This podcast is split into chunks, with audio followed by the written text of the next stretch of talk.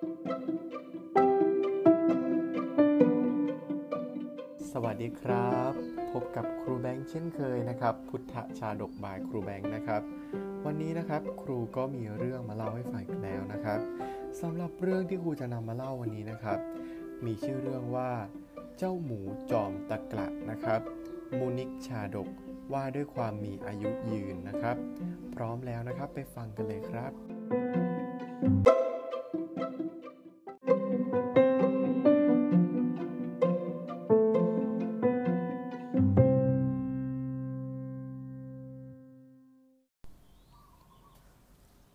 พระสัมมาสัมพุทธเจ้าทรงทราบว่า พระภิกษุรูปหนึ่ง มีความปรารถนาที่จะศึก เพราะได้รับการเอาอกเอาใจ พูดจาแทะลมจากสาวแก่นางหนึ่ง พระพุทธองค์จึงทรงสอบถามพระภิกษุรูปนั้น ก็ยอมรับแต่โดยดี พระบรมศาสดาจึงตรัสเตือนสติว่า ดูก่อน ภิกษุมิใช่แต่บัดนี้เท่านั้น ที่หญิงคนนี้ทำให้เธอพินาศ เมื่อก่อนนี้ เธอถึงกับสิ้นชีวิตในวันวิวาของหญิงคนนี้ ต้องเป็นอาหารอันโอชะเลี้ยงคนมากมายในงานทีเดียว ตรัสดังนั้นแล้ว พระองค์ทรงนำมุนิกชาดกมาตรัสแสดงดังนี้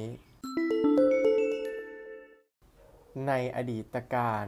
สมัยพระเจ้าพรหมทัตครองกรุงพาราณสีอยู่ณชนบทแห่งหนึ่ง ชาวนาครอบครัวหนึ่ง ก็ได้เลี้ยงโคไว้สองตัวพี่น้อง ชื่อมหาโลหิต กับจุลโลหิต และเลี้ยงสุกรตัวหนึ่งชื่อ โมนิกะ แต่เช้าตรู่ทุกๆวัน ชาวนาจะนำโคทั้งสองไปไถนา บรรทุกน้ำบรรทุกฟืน กว่าจะได้กลับบ้าน พักผ่อนก็ตะวันตกดินไปแล้ว ไม่ว่างานใด ๆ ที่เป็นงานหนัก ตรากตรำชาวนาได้อาศัยแรงโคทั้งสองนี้เสมอ กล่าวได้ว่า โคทั้งสอง เป็นกำลังสำคัญของครอบครัวทีเดียว อยู่มาวันหนึ่ง ชาวนาได้จัดพิธีมั่นลูกสาวของตน ให้กับชายหนุ่มคนหนึ่ง หลังจากพิธีมั่นผ่านพ้นไปแล้ว แกก็คิดตระเตรียมงานสำหรับวันแต่งงานที่จะมาถึงในไม่ช้าทุกๆวัน ลูกชาวนาจะนำข้าว ถั่วรำและอาหารอย่างดีจำนวนมากไปเลี้ยงหมูมุนิกะ เมื่ออากาศร้อน หญิงสาวจะอาบน้ำขัดถูร่างกายให้มัน แม้พื้นคอกสกปรกก็จะลงมือถูให้สะอาดเอี่ยม ตกกลางคืน จะสุมไฟไล่ยุงให้ ส่วนโคทั้งสอง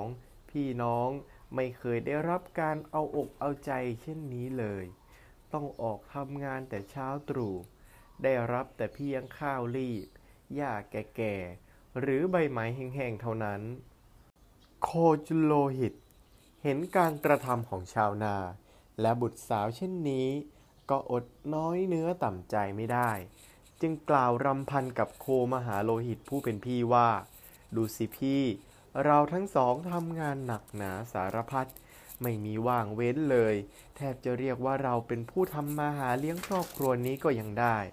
แต่เราได้กินเพียงข้าวรีบฟางหญ้าแห้งๆใบไม้แก่ๆอย่างนี้ ส่วนเจ้าหมูมุนิกะ วันทั้งวันเอาแต่นอนไม่เคยทำอะไรสักอย่างเดียว กลับได้กินข้าวอย่างดี ช่างไม่ยุติธรรมเอาเสียเลย มหาโลหิตผู้พี่จึงกล่าวตักเตือนน้องว่า น้องรัก เจ้าอย่าได้คิดอิจฉาหมูนิกะเลย ที่มันกินอย่างนี้ไม่ได้กินเพื่ออยู่ แต่กินเพื่อตายต่างหาก คอยดูสิ อีกไม่กี่วัน เมื่อถึงงานแต่งคุณหนู เขาก็จะจับมันแกงเลี้ยงแขกที่มาร่วมงาน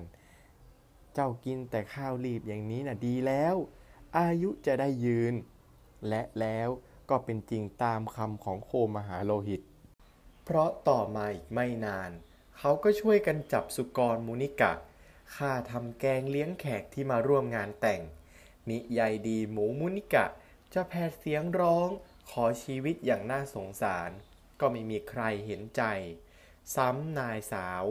ซึ่งเคยเอาอกเอาใจมันอย่างดีมาตลอด เมื่อครั้งก่อนยังลงมือช่วยข้าอีกเสียแรงหนึ่งด้วย จุลโลหิต จึงกล่าวกับโคมหาโลหิตว่า พี่จ๊ะ ฉันเห็นโทษของการกินมากๆ ของเจ้าหมูมินิกะแล้วว่าเป็นอย่างไรทำให้รู้สึกว่าการกินหญ้าแก่ๆ กับใบไม้แห้งๆ ของเรา ช่างเป็นอาหารที่ประเสริฐสุดจริงๆ กินแล้วอายุยืนกว่าอาหารอร่อยๆ ของเจ้าหมูมุนิกะ ตั้งร้อยเท่าพันเท่าเชียว แล้วโคทั้งสองพี่น้อง ก็สนทนากันต่อด้วยความเบิกบานใจ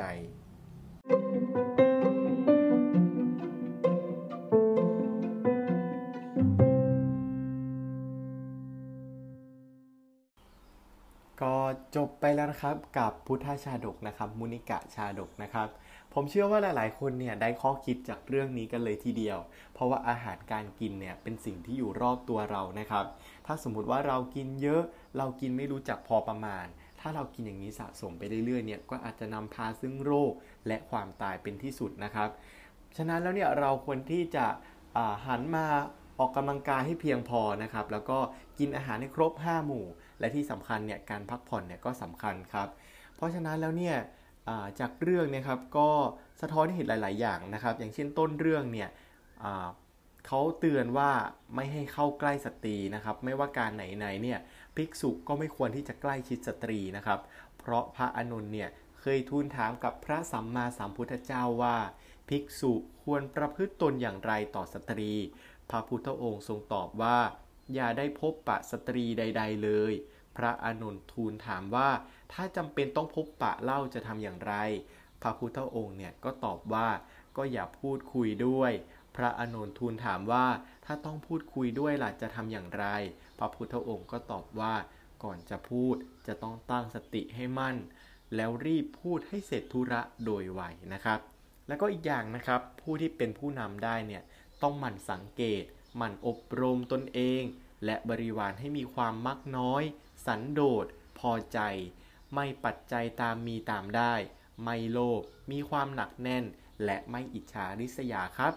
สำหรับวันนี้นะครับ พุทธชาดกบายครูแบงก็ต้องขอตัวลาไปก่อนนะครับสำหรับวันนี้ สวัสดีครับ